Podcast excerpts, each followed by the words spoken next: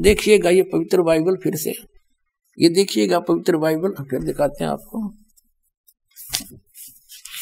ये वही है पवित्र बाइबल संपूर्ण जीवन अध्ययन बाइबल। ये अभी आपको दिखाया ये देखिएगा ये अब इसके हम उत्पत्ति ग्रंथ को पढ़ रहे हैं यहाँ पढ़ लिया। अब हम यहाँ जाते हैं। हम थो, थोड़ा सा दिखाएँगे फिर पढ़ सकते हो आप। वैसे थोड़ा थोड़ा हिंट देती है यहाँ पर लिखा है। तब योहा परमेश्वर ने आदम को भूमि की मिट्टी से रचा और उसके नथनों में जीवन का श्वास फूक दिया और आदम जीवित प्राणी बन गया। और युवा परमेश्वर ने पूर्व की ओर अदन में एक वाटिका लगाई और वहाँ आदम को उसने उस, जिसने उसे रचा था रख दिया। और युवा परमेश्वर ने भूमि के सब भांति भांति के वृक्ष जो देखने में मनोहर और उनके फल खाने में अच्छे हैं। उगाए और वाटिका के बीच में जीवन के वृक्ष और भले बुरे के ज्ञान के वृक्ष भी लगाया। अब देखो, योहा परमेश्वर ने आदम को लेकर अदन की वाटिका में रख दिया और वह उसमें काम करे और उसकी रक्षा करे। और युवा परमेश्वर ने आदम को यह आज्ञा दी कि तू वाटिका के सब वृक्षों का फल बिना खटके खा सकता है, पर भले बुरे का ज्ञान का जो वृक्ष है उसका फल तू कभी न खाना, क्योंकि जिस दिन तू उसको खाएगा, उसी दिन अवश्य मर जाएगा।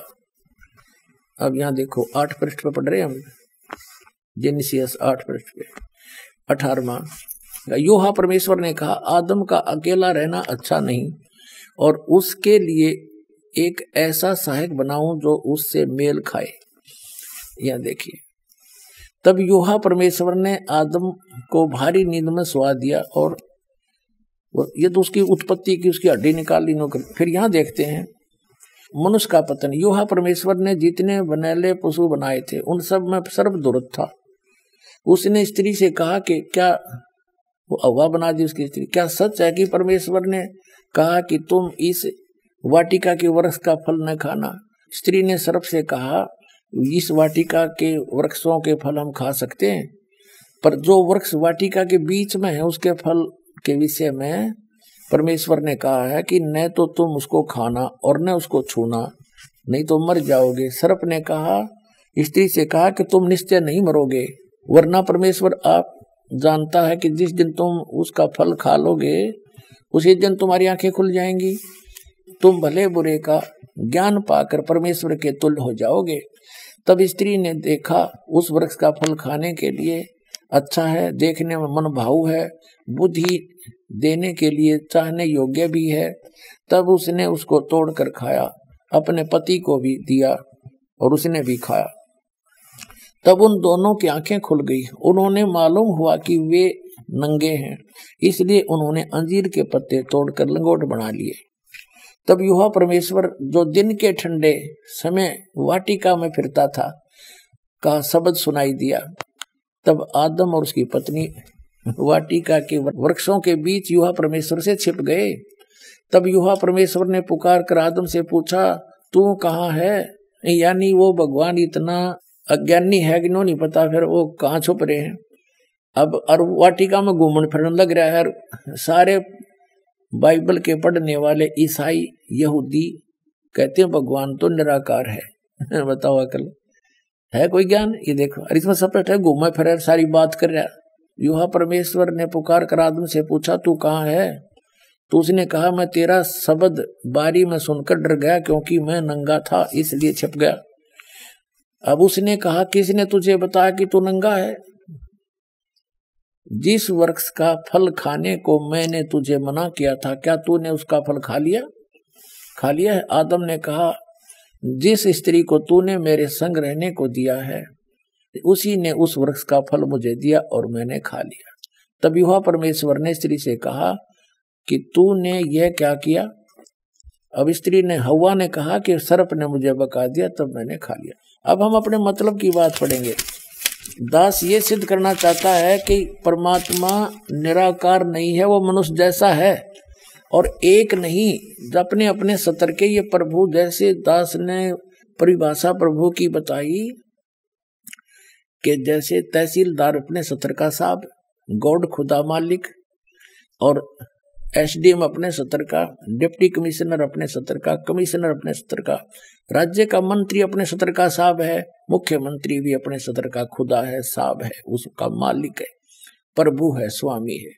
जैसे केंद्र के मंत्री भी अपने सत्र के साहब हैं और प्रधानमंत्री ओवरऑल कंट्रोलर सब के ऊपर साहब है, उन सब साहबों का के ऊपर भी साहब है, उस साहब के नीचे वाले सारे साहब हैं और वो अपने सत्र के साहब। ऐसे ही देव हैं ये। ये तीन ब्रह्मा, विष्णु महेश हैं, ये ही यहाँ कंट्रोल कर रहे हैं सारे इन पर सारे इस पृथ्वी के, पाताल लोक के और स्वर्ग लोक के प्राणियों को। अब यहाँ दास ये सिद्ध करना चाहता है कि एक से अधिक भी खुदा हैं जो कि एक डॉक्टर जाकर नायक एक नया प्रवक्ता वाक्य है। वो नो कह है कि मुसलमान तो सब कुछ खुदा का मानते हैं और हिंदू अधिकतर सबको खुदा मानते हैं। उनका को, कोई तीन भगवान मानना है कोई तैतीस मानना है कोई दस मानना है कोई तैतीस करोड़ भी देव भगवान मानता है। वो देव हैं अपने सत्र के। और वो महादेव है, वो सबका मालिक महादेव है। कुल मालिक वो ग्रेट गॉड है, बड़ा भगवान महादेव को हो, बड़ा अल्लाह अकबर को हो। तो वो महादेव कौन है? वो वो अल्लाह अकबर है कंप्लीट गॉड है, परम अक्षर ब्रह्म है, सबका ओवरऑल कंट्रोल कुल का मालिक है। अब वो सिद्ध करना चाहते अनेक भी हैं ये भगवान, देव अपने सत्र के खुदा, अन्य भी खुदा हैं और सब उस एक खुदा के वो नौकर हैं, वो फिर भी खुदा अपने सत्र के, जैसे मंत्री अपने सत्र का, मुख्यमंत्री अपने सत्र का खुदा है, स्वामी है, मालिक है, लेकिन वो कुल के मालिक के सब उसके हैं, उस, वो सबका कंट्रोलर एक है। अब देखो, दस पृष्ठ पर आगे हम उत्पत्ति तीन चार इसका यहाँ पढ़ रहे हूँ आदम ने अपनी पत्नी का नाम हवा रखा, क्योंकि जितने मनुष्य जीवित हैं, उन सब की आदि माता हुई। और योहा परमेश्वर ने आदम और उसकी पत्नी के लिए चमड़े के अंगरखे बनाकर उनको पहना दिया। बताओ अन्यों का निराकार है तो पीछे पीछे फिर उनके साथ साथ योहा परमेश्वर ने कहा कि मनुष्य भले बुरे का ज्ञान पाकर हम में से एक के समान हो गया। इसलिए अब ऐसा ना हो कि वह हाथ बढ़ाकर जीवन के वृक्ष का फल भी तोड़ ले, के खा ले और सदा जीवित रहे। अब इसे सिद्ध हो गया कि जो परमेश्वर है, उसने कहा, जो इनका परमेश्वर है, ईसाइयों का, यानी जो पवित्र बाइबल का जो आगे ज्ञान दे रहा, क्योंकि ज्ञान तो ये ब्रह्म दे रहा है सरपुरुष जो कुरान शरीफ का ज्ञान दाता है। और ये उस अल्लाह अकबर के बारे में बता रहा है कि उसने छह दिन में सृष्टि रची रहे ऐसे ऐसे कहा सबको। वो तो चला गया। अब खुद बागडोर संभाल ली ना सोच लिया उसने। वो स्वयं आता नहीं, अन्य रूप धारण कर लेता है। जैसे तीनों पुत्रों को उसने यहाँ के कंट्रोलर बना रखा है। मुख्य ये है सब कंट्रोलर इस तीन लोग के, एक एक विभाग के मंत्री। तो ये क्या कह रहा है? जिसने आदम को कपड़े बनवाए और उसको मना किया कि बीच का फल ये ना खाना, उसने खा लिया। अब वो क्या कह रहा है कि ये भले बुरे के वृक्ष का फल खाकर ये हम में से एक के बराबर हो गया। इसका मतलब एक से अधिक परमेश्वर हैं, अल्लाह हैं। ये देखो। फिर योहा परमेश्वर ने कहा, मनुष्य यानी आदम, भले बुरे का ज्ञान पाकर हम में से एक के समान हो गया। इति सिद्धम के एक से अधिक खुदा हैं, एक से अधिक गॉड हैं। ये डम्मी गॉड है, ये अधूरे गॉड है, गॉड ये भी है। जब डम्मी गॉड है तो कंप्लीट गॉड भी है।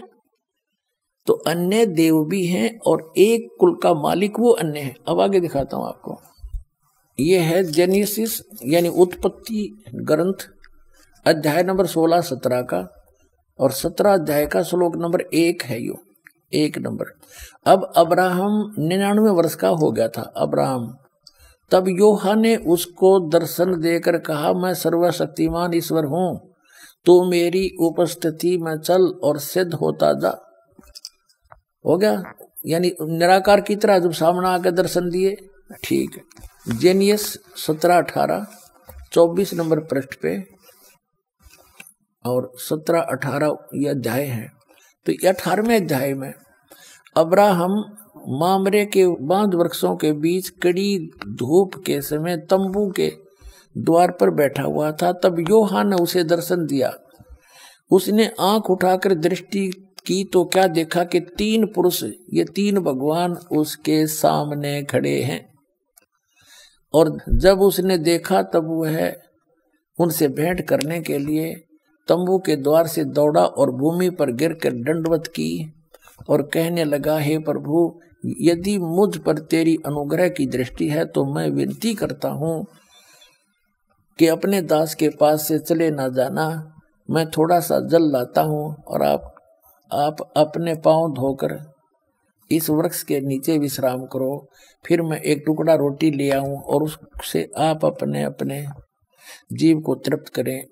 तब उसके पश्चात आगे बढ़ें, क्योंकि आप अपने दास के पास इसीलिए पधारे हैं। उन्होंने कहा, जैसा तू कहता है, वैसा कर। अब क्या सिद्ध हो गया? तीन तो हो गए सिद्ध। ये वही तीन हैं। ब्रह्मा, विष्णु, महेश हैं। रूप बदल कर ये किसी भी रूप में चले जाते हैं। मनुष्य सदृश रूप भी धारण कर लेते हैं। ये चतुर्भुज तक बना सकते हैं। इससे आगे इनके हाथ नहीं बन सकते। तो इसी प्रकार ये अब क्या सिद्ध हुआ कि एक कुल का मालिक है और ये अन्य अपने अपने सत्र के और भी देव हैं जो बाइबल भी प्रमाणित करता है? और जो ये कहता है कि हिंदू, अन्य देवता है नहीं, वो गलत मानते हैं। वो इनकम्प्लीट नॉलेज रखता है। वो कहते हैं little knowledge is the dangerous thing नीम हकीम खतरा जान, वो नीम हकीम है जो इनकम्प्लीट स्पिरिचुअल नॉलेज रखते हैं।